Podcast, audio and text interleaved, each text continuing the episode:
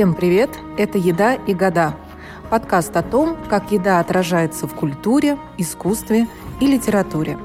Меня зовут Анастасия Никитенкова, я нутрициолог. В своей профессии я с 2017 года. Все это время, помимо профессионального интереса к теме питания, я испытываю любительский интерес к развитию кулинарии в разное время. И сегодня мы с вами поговорим о мифах, как еда, точнее продукты питания, были в них отражены. Как это было связано с поведением человека? Вообще, почему мифы? Дело в том, что именно мифы содержат в себе результаты наблюдений над тем, что окружает нас, да, над нашей действительностью, над реальными явлениями и событиями.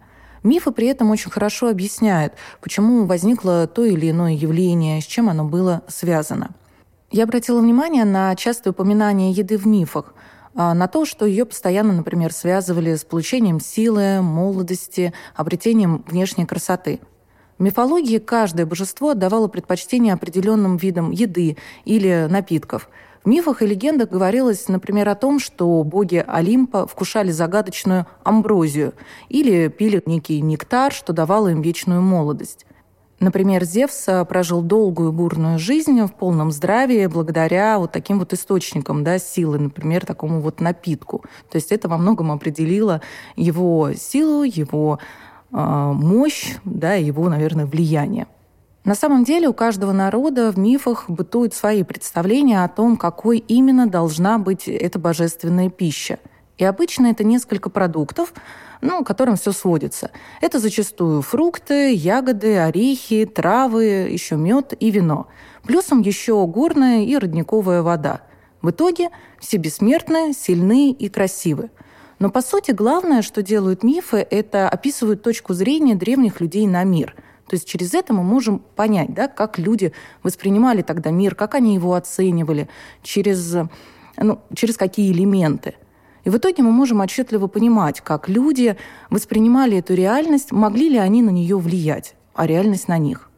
Соответственно, мне как нутрициологу, конечно же, интересно то, что за едой скрывались определенные смыслы. Например, если у вас сегодня спросить, что вы представляете, когда видите яблоко на картинке, да, то всего вернее у вас возникнет ряд ассоциаций.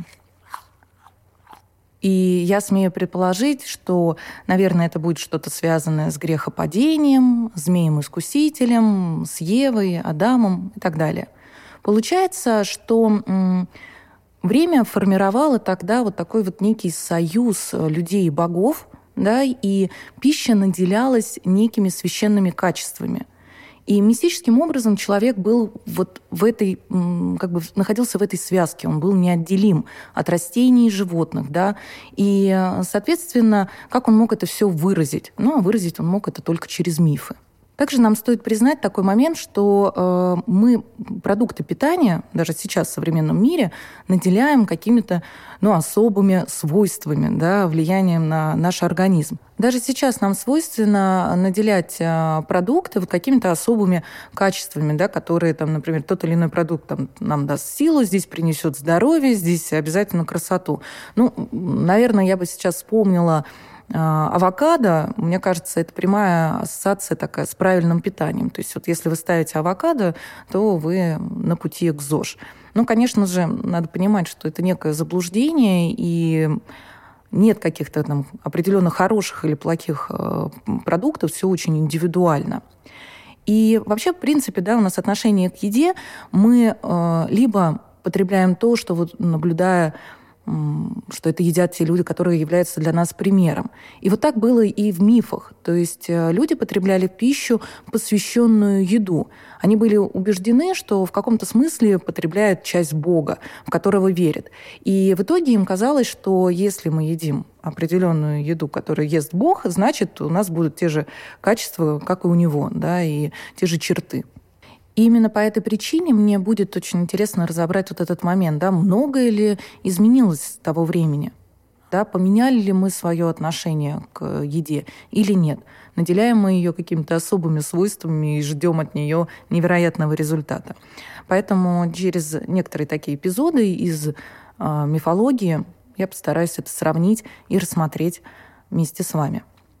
Поэтому для начала я предлагаю отправиться в Древний Египет, где главным продуктом был хлеб – пшеничный или ячменный. Он отличался разнообразием, включая булочки с различными добавками и была у них определенная прожарка. И чтобы различать хлебобулочные изделия, нужно понимать, что тогда египтяне использовали около 15 слов. Естественно, пользовались спросом и другие блюда, включая такие как творог, сливки, масло.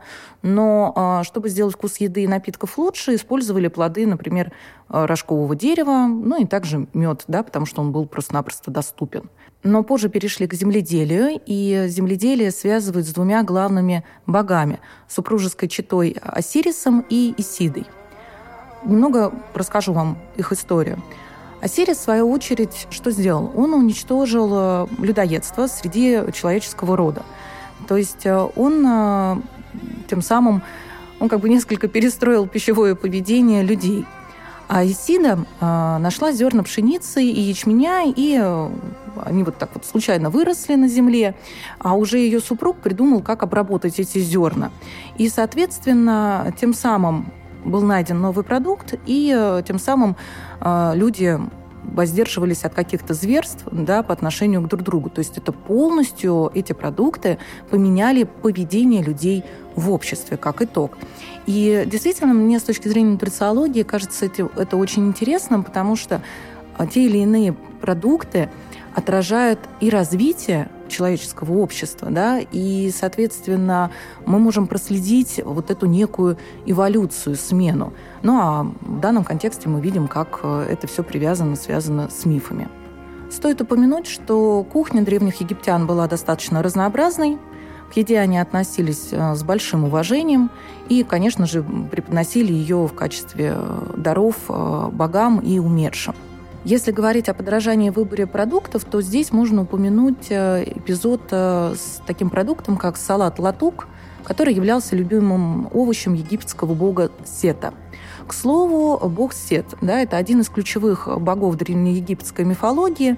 Первоначально он очень почитался, почитался как положительный герой, но вскоре египтяне стали считать, что он бог песчаных бурь, разрушения, хаоса, войны и смерти. Несмотря на то, что Сет любил салат-латук, египетские жрецы его не ели. И надо понимать, что с с этим был связан очень такой интересный эпизод, достаточно пикантный. В общем, для жрецов главное, что качество, это мужественность. Вот. А вот как раз салат латук-то мужественность этого бога и подвел. А как же сейчас воспринимается, например, салат, да, овощи? Ну, прежде всего, это источник клетчатки. Это действительно важный элемент э, нашего питания и необходимый. И, кстати, вот вокруг овощей и клетчатки всегда больше всего разговоров в диетологии, нутрициологии, потому что именно этого компонента питания населения не хватает.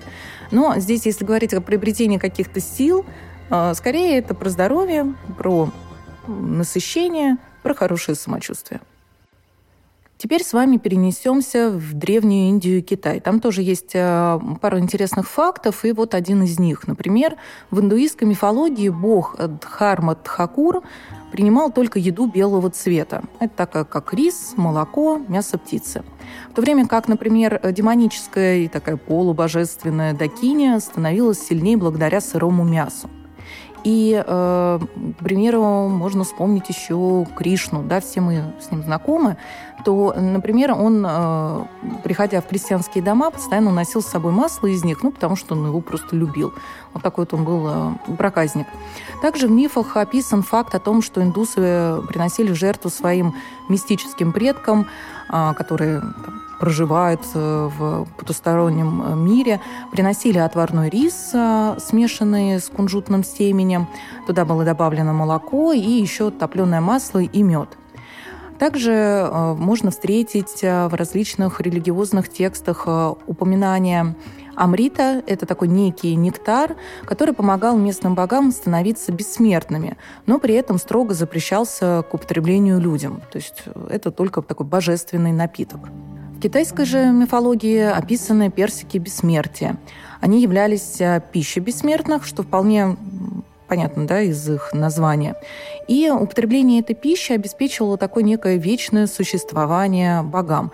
И если же люди будут есть эти персики, то они э, также станут бессмертными. То есть вот э, в данном случае тут запретов э, не было. Но опять же, это некое такое стремление быть богоподобным и обладать качествами божественных существ. То есть люди всегда в эту сторону смотрели, и боги, понятно, были для них неким ориентиром.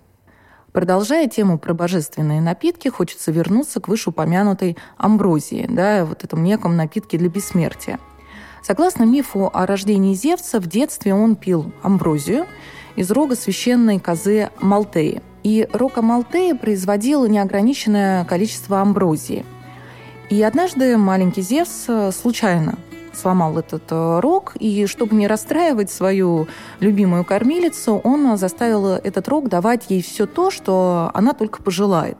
И наверняка вам знакомо такое выражение «рог изобилия». Вот, кстати, оно происходит именно из этой истории, из этого мифа. И ассоциируется у нас да, с чем? С богатством. И э, в греческой мифологии нужно понимать, что э, боги бессмертны. И поэтому э, люди занимались вот поиском эликсира жизни, да, они искали пищу богов, э, чтобы все-таки оставаться молодыми, это мы тут говорим про качество жизни, чтобы оставаться, стремиться ну, к некому бессмертию, хотя вроде бы оно и недостижимо. И, соответственно, э, в мифах редко рассказывалось, на самом деле, какая пища якобы обеспечивала бессмертие и молодость. То есть это такая была тайна – вы можете узнать про качество э, жизни, вы можете узнать, какие продукты будут наделять вас э, теми или иными чертами характера, да, силой, мощью, но про бессмертие вы не узнаете ничего.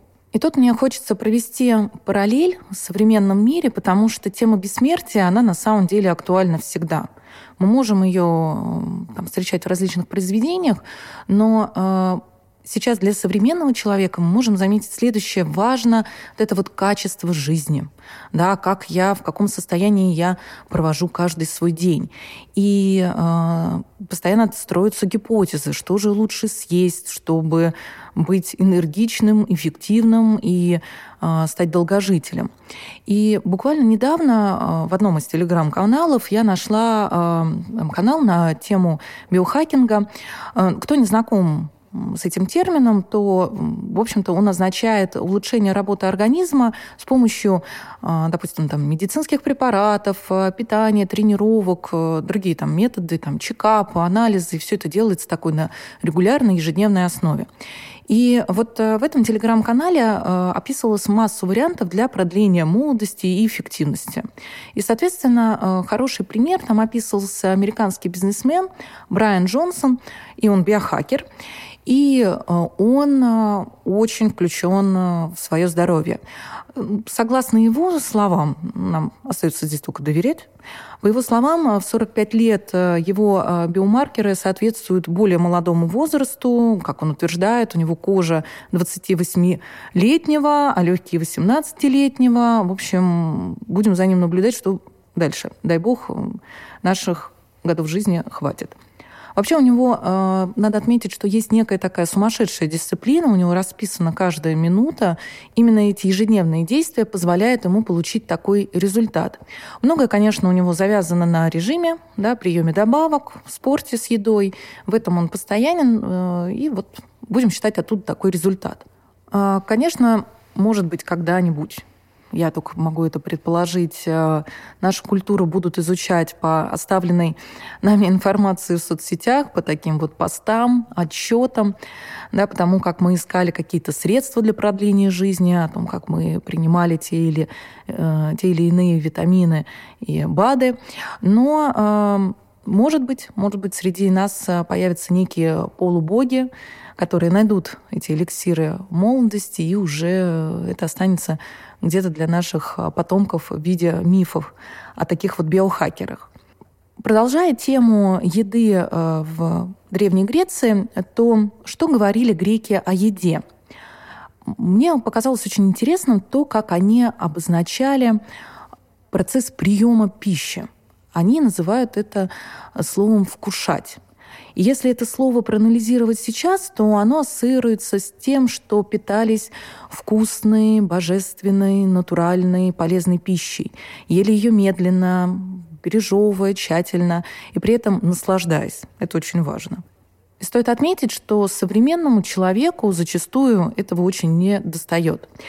Наш современный ритм жизни, он не позволяет нам где-то замедлиться, насладиться, у нас все на бегу, все на скорости, и, соответственно, в результате оттуда переедания мы не понимаем, что мы едим, мы не умеем вкушать, мы не умеем наслаждаться, и, соответственно, это полностью либо отражается на нашей э, форме тела, на нашей фигуре, и, соответственно, отражается на нашем, принципе, пищевом поведении, а в итоге и на нашем самочувствии. Поэтому, как говорится, нам многому есть чему поучиться у богов из мифов Древней Греции и у людей того времени. И мне хотелось бы донести эту мысль. Все то, что мы сейчас имеем, это давно забытое старое. Мы на самом деле сформированы очень давно в процессах своего пищевого поведения, в выборе продуктов питания. Все это объяснимо, и э, на самом деле наша такая зависимость где-то от еды, она была всегда. Это не что-то новое, придуманное, навязанное или о какое-то открытие. То есть если мы с вами пронаблюдаем, мы сможем найти с вами очень много ответов на те вопросы, которые нас э, волнуют в теме еды, в теме питания. Как видно, у многих продуктов питания своя богатая, интересная и очень древняя история. И я считаю, что с ней важно и стоит познакомиться, чтобы в этой точке лучше понимать культуру и традиции разных стран и народов. И эту историю стоит знать, чтобы принимать правильные решения в своем настоящем. С вами была Анастасия Никитенкова, нутрициолог и человек с большим любопытством – относящийся к истории и культуре еды.